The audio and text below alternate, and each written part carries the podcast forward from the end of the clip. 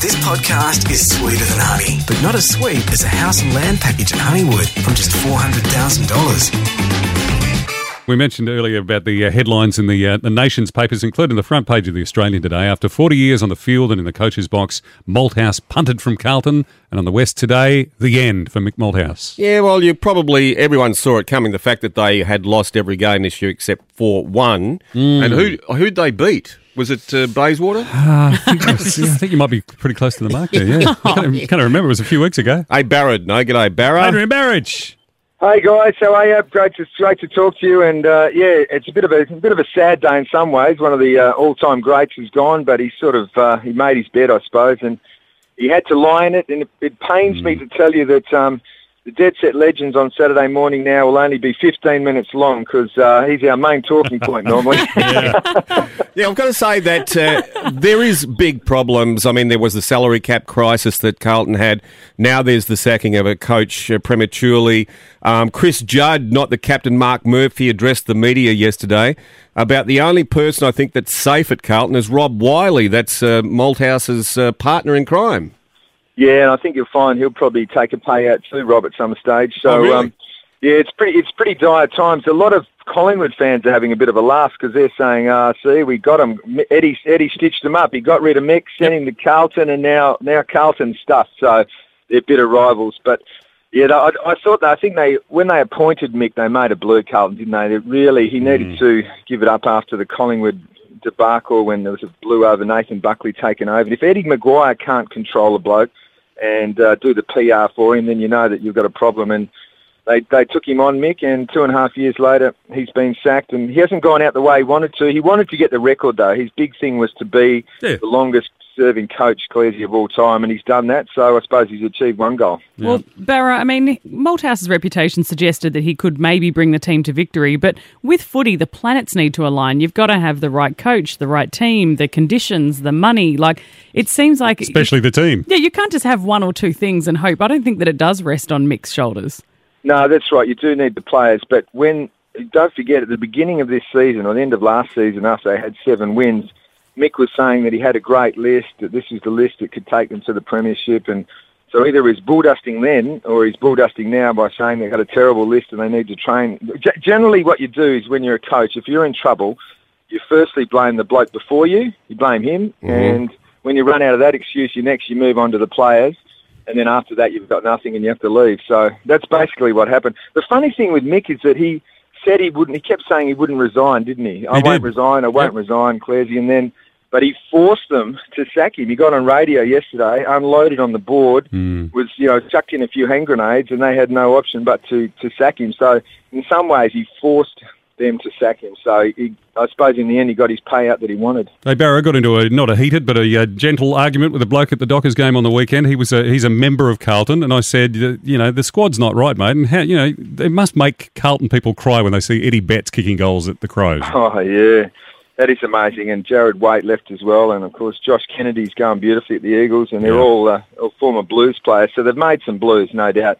And for Mick to say yesterday though that um, Eddie was leaving 18 months before and the deal was done, and the CEO now of Carlton is the CEO of Adelaide at the time where Eddie's gone, so you know that was a direct hit on the CEO of, C- of Carlton, saying that he'd done something unscrupulous by recruiting a bloke before he'd even finished his contract, and he had to not deny it. Steven Trigg, Adelaide's denied it, Betts' managers denied it. So he's been a bit naughty, Mick. But um, as we know, he's it's either his way or the highway with Mick. He's a super coach. Everything's black and white though, and even when we're at the Eagles, he, he got rid of Polly Farmer and Barry Cable in two seconds flat when he got there. Two of the all-time West Australian greats. He Sounds weird, doesn't it? That- that- yeah, well, it- it- you remember that, Clairsy? We, Yeah. He didn't want anyone else having a voice at the club, and he said, "No, I don't care how good you are or how great you are. You're out of here. I'm the coach. I'm the boss. I'm running the show." So he's not exactly, uh, you know, loved, but he's respected as a coach, I suppose. You know how bad things are at the Blues though when uh, Woosh is in the paper today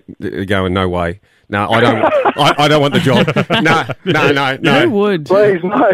no, no, no. I don't Don't want it. make me. No, I think I think there with Woosh is that he's pretty settled, and uh, yeah, yeah, it would be a, a big task to go in there, and it would be all consuming. And Oh, I think Woosh has got more balance in his life now, but I, I, Shane, I, I'll tell you one story about Mick though. He, uh, when I went out of footy, I got on with him okay at the Eagles, but when I went to the media, he uh, he really sort of like I could, boys reckon he, he said it to the group once. He said, "Media, media, enemy, enemy, even Barra, Barra, enemy." He, because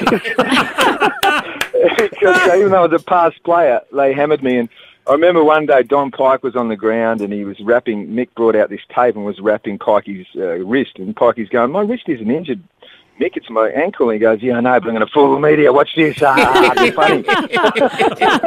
That's funny. Uh, in that angry uh, Schwarzenegger-esque voice. yeah, that's that's how he talks, Cles. You know, remember we used to have him on a fair bit. Yeah, I And know. he, he was he was good to us, but I'll tell you what, he, he runs hot and cold, and unfortunately, he won't go out with a lot of friends because, but he but he wouldn't care about that. He just he cares about achieving, uh, you know, a high achiever, looking after his family and, and, and his um, and his income, and um, and maybe being remembered as a, a great coach.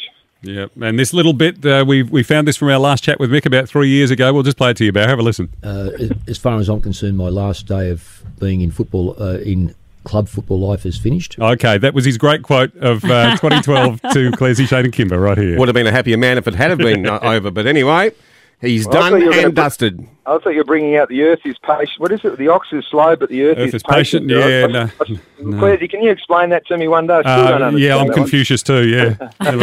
Thanks, Barra. All the best. Good on you guys. Take care. Adrian Barich from Seven, and of course our own Dead Set Legends.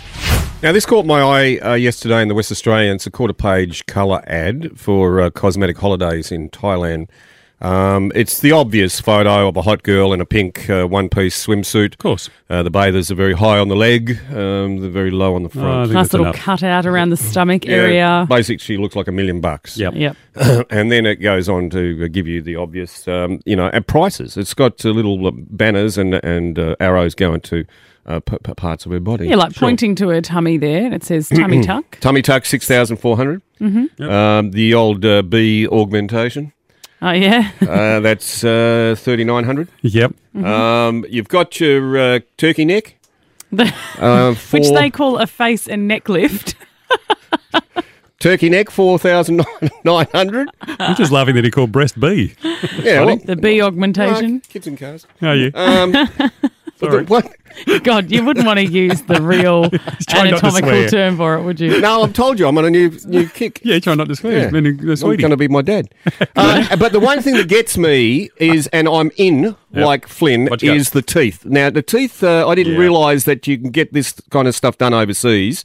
I mean, you obviously can get surgery done anywhere, but I, I would personally ne- never uh, go overseas to get it done. Right. Uh, I'd, I'd always go to um, a place called Absolute here in, uh, in Yeah. Perth. I used to have a girlfriend that worked there actually. Sure. But um, teeth, I'm all over this because of the price. I don't know what kind of arrangement it is with the dentist uh, overseas, but do do they uh, give you just you know a shot of whiskey to uh, you know as anaesthetic? Well, you know what? People are people will risk it because what's it cost you to get a crown done here? Is Fif- it over a thousand dollars? Fifteen hundred. Okay, you see? they'll Shane do knows. It, do I it know. I have got about eight of them. I've fifteen hundred bucks, and then because I'm on top level HBF, you get about six bucks back.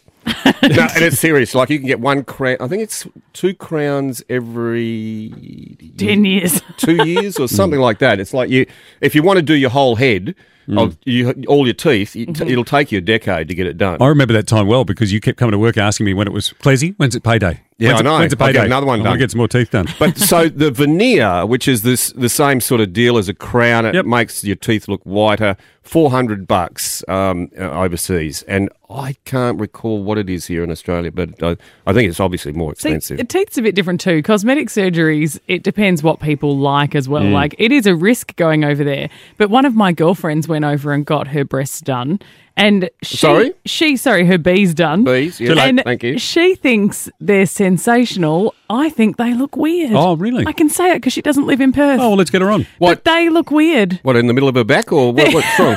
That'd be weird. great, Look. great fun to dance with. Hey, hey. Look, you got she three? got them too big, but they look they're really hard. They Suddenly look like Benny Hill muscles. show. No, a bit, wasn't they, it? they look like muscles. They look like big muscles, like pecs. On Right. a small girl, and I, I just Okay. Oh, think is this the one you showed me the photos? Yeah. Disgusting. Yeah, I thought she looked all right.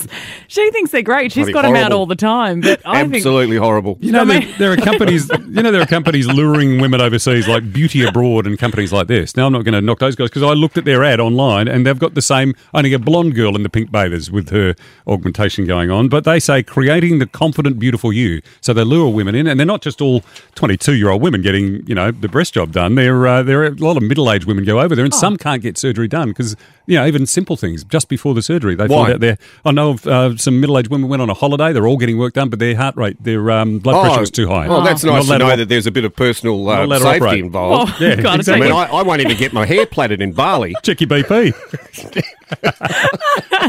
uh, give you the money, do the lot. yes. So I'd like to know on thirteen thirty three fifty three if you've ever or know someone that's, that's been overseas and had some work, Mm. um, uh, or you've had it here. We'll, we'll talk about bees till the cows come home. Yeah, we will.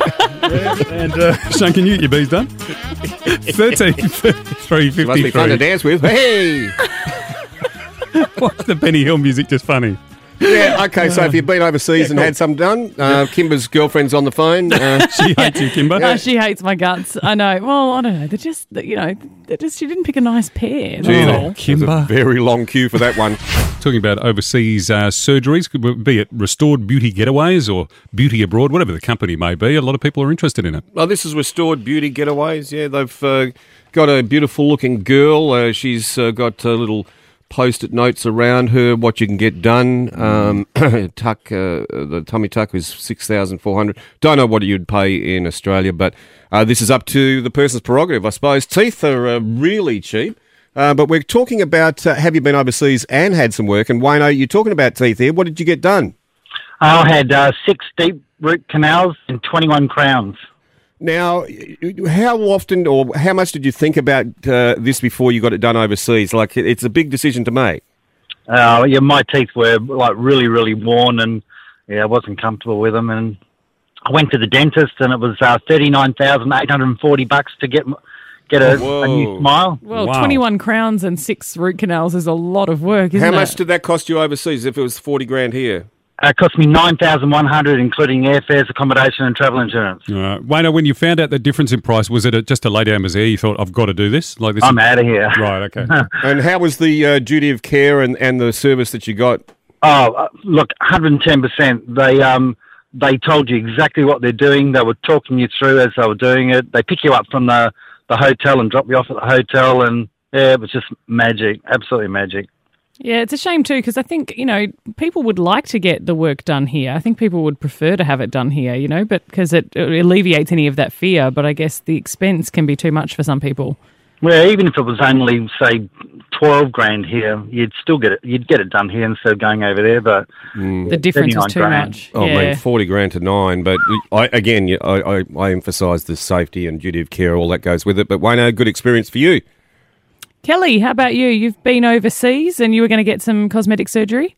Yes, I went over over to go with a company here in Perth, um, and I got went through all the process. But what they don't tell you here when you sign up and you go over there is that when you get there, you're also up for medical expenses, uh, blood tests and he- uh, heart stress tests and things like that that they actually don't tell you here. Oh, right. So Hmm. all these extra, it's like when you book a flight and they go, oh, and you got to pay for bags. And Oh, you got yeah. to pay to check Bit of, in. bit of tax. You want, you want a seat uh, on the window, a window seat? Yeah. Hey, mate, um, what were you going to get done?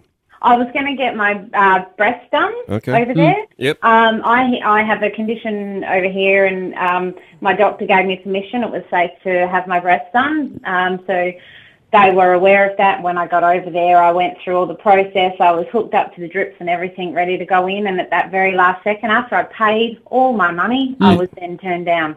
Whoa. Oh, So, did you what happens? You don't get your money back? Get a refund or? No. oh, really? I got a portion of my money back in Thai, Right. um, Thai baht money, and um, all up, I'm now out of pocket five and a half thousand dollars. Wow, that is that's miserable. Sorry to hear it, Kelly. Hey, did you get them done at home, Kel? Did it happen? I have had them done Well here. done. I, I've had them done here. I got them done not long after I saved up the money, and everything went perfectly fine over here. When you're over there, you meet so many women that have had so many horror stories. It's crazy. Uh, I, I do not recommend it whatsoever. Well, and the money too, the money that you've already spent, like you could have, as you said, you could have just got it done here in the first place. And realistically, when you really look back, there's not that much sort of difference for, for safety and things like that. The hospitals are beautiful and they upsell it, and Restore Beauty will upsell everything. But you just be careful. Mm. Okay, thanks, Kelly. No worries. All right, so we've got the teeth there as a yes and the bees a no. yeah. and the odd horror stories and that would be sprinkled in there. probably the two things that most people would Yeah. seek when they go overseas. Like normally, I, I'm just looking for duty-free cigarettes and uh, alcohol. Take someone with you so you can bring more back. So you're Absolutely. just after the S and the A. That's all. I like it. I've lost count of the number of people on social media I've seen uh, over the past three or four days saying, Ireland, you're my hero, after that yes vote uh, recently in the gay marriage referendum. And the federal opposition leader, Bill Shorten, is set to introduce his own private members bill on Monday. Mr. Shorten, good morning. Good morning, guys. Hey, Bill, I don't know whether this typifies the, our pri- priorities in Perth, but Mick Malthouse is page one and you are page three with this. And uh, A, I Mick sal- Mulder says big news. I get that. yeah, right. No, this is huge news. Um, the headline is pulled the trigger. Obviously, that's a bit uh, over the top. But uh, pr- are you proud of your decision making and how quick you've made it? I've believed in marriage equality uh, for a long time, and I voted for it when there was a, a, a, a debate in Parliament back in 2012. I spoke to the Australian Christian Lobby directly at their conference. I said that you can be a Christian and still support marriage equality. But the news in Ireland over the weekend, I think, is uh, gives new momentum. I mean, a lot of Australians feel an affinity with Ireland. Some of us have got convict ancestors from Ireland, and we're all interested in what they do. And if such a overtly and famously religious country can say that they believe in marriage equality, know, really, why don't we grab the time, grab the moment? Sometimes timing and events pick us. And that's why I thought this is a good opportunity to again push in the Parliament uh, for marriage equality because I, you know, we've got fr- I've got friends who are gay. Why can't they get married if they want to get married? I think. Yeah. Why do they have to go overseas? It's a fiction. Well, religion should have no place in politics anyway, but is it seems to be that religion is the reason that Tony Abbott is, you know, going against this and saying that's his main argument. Well, if people want to be guided by religion and politics, you know, I actually I respect that. But what I can't understand is why Tony Abbott won't give his whole Liberal Party a free vote. Now, mm. you know, I've got a few people in my Labor Party who have got very um, religious, faith-based views, which means that they think they can't support marriage equality. Uh, I don't expect everyone just to agree with one point of view. But what I do believe is that if we're going to have marriage equality, it's now time for the, the Liberal Party to provide a free vote to their members of Parliament, just like we do. It shouldn't be a party political issue. For me, it's all about if people love each other and they want to get married, because they're of the same sex doesn't mean they should be treated as second class. Bill, you mentioned the, your f- uh, fellow uh, Labor Party members there, and some may oppose this. Is it something you, uh, you can convince people it's time for this to happen, or are you just quite I happy believe to? you can. Yeah. You know, I, you know, I, you hesitate to make generational analogies, but I think in particular a lot of young people don't understand what the fuss is about. Mm. They probably think it's probably time. Uh, but listen, there are people of all walks of life who form different conclusions. I think it is possible to make the case for marriage equality. I'm optimistic that we can, but I'm realistic too. Um, the reason why I've, I've raised it is I've always b- I've believed it in the Parliament, uh, and with the Irish referendum, it seems there's a greater renewed interest. Uh, I think the big obstacle that remains now is getting the Liberal Party to have a free vote on it. You know, it was awesome on the momentum from Ireland, like you say, the sudden announcement of your bill. Um, did you hear in the corridors of Canberra Tony Abbott going, What? What? Now, listen, I obviously I've got my concerns with his budget and a whole lot of other things that he's doing. I, but on this, I, I think if I'm to persuade the Liberal Party to have a free vote, I should probably stay away from paying out on him. But Okay. I think, Yeah. Yeah. I think people in politics um, want a, a free vote. They, they like the idea of that. Uh, and I think on marriage equality, there's people who think now is the time. And I just think about people I know in committed relationships, and um, they shouldn't be barred from being able to marry each other and have to go overseas. It's a fiction. Yeah. Uh, we, we, life's too short for um, sort of legalistic fairy tales and fictions. We just people just I think just want issues to be dealt with, and this is an issue which time is right to deal with. Well, Bill Shorten, there's a busy weekend ahead for you. Good luck on Monday, and you got on our show, and Mick Malthouse was too busy to speak. Yes, so he was. You're all good. Uh, Listen, he did a good job at West Coast, and he did a good job at Collingwood. So you know, Yep. they say that um, there should be no politics in sport, but I think Mick Malthouse has had a pretty rough time. So I think he's uh, contributed a lot to footy, don't you? Yeah, you're not wrong, and uh, over 700 games. Bill, all the best. Thanks, everyone. See ya. Podcasts are handy on long drives. Not that people building in Honeywood would know. It's only 20 minutes from the city.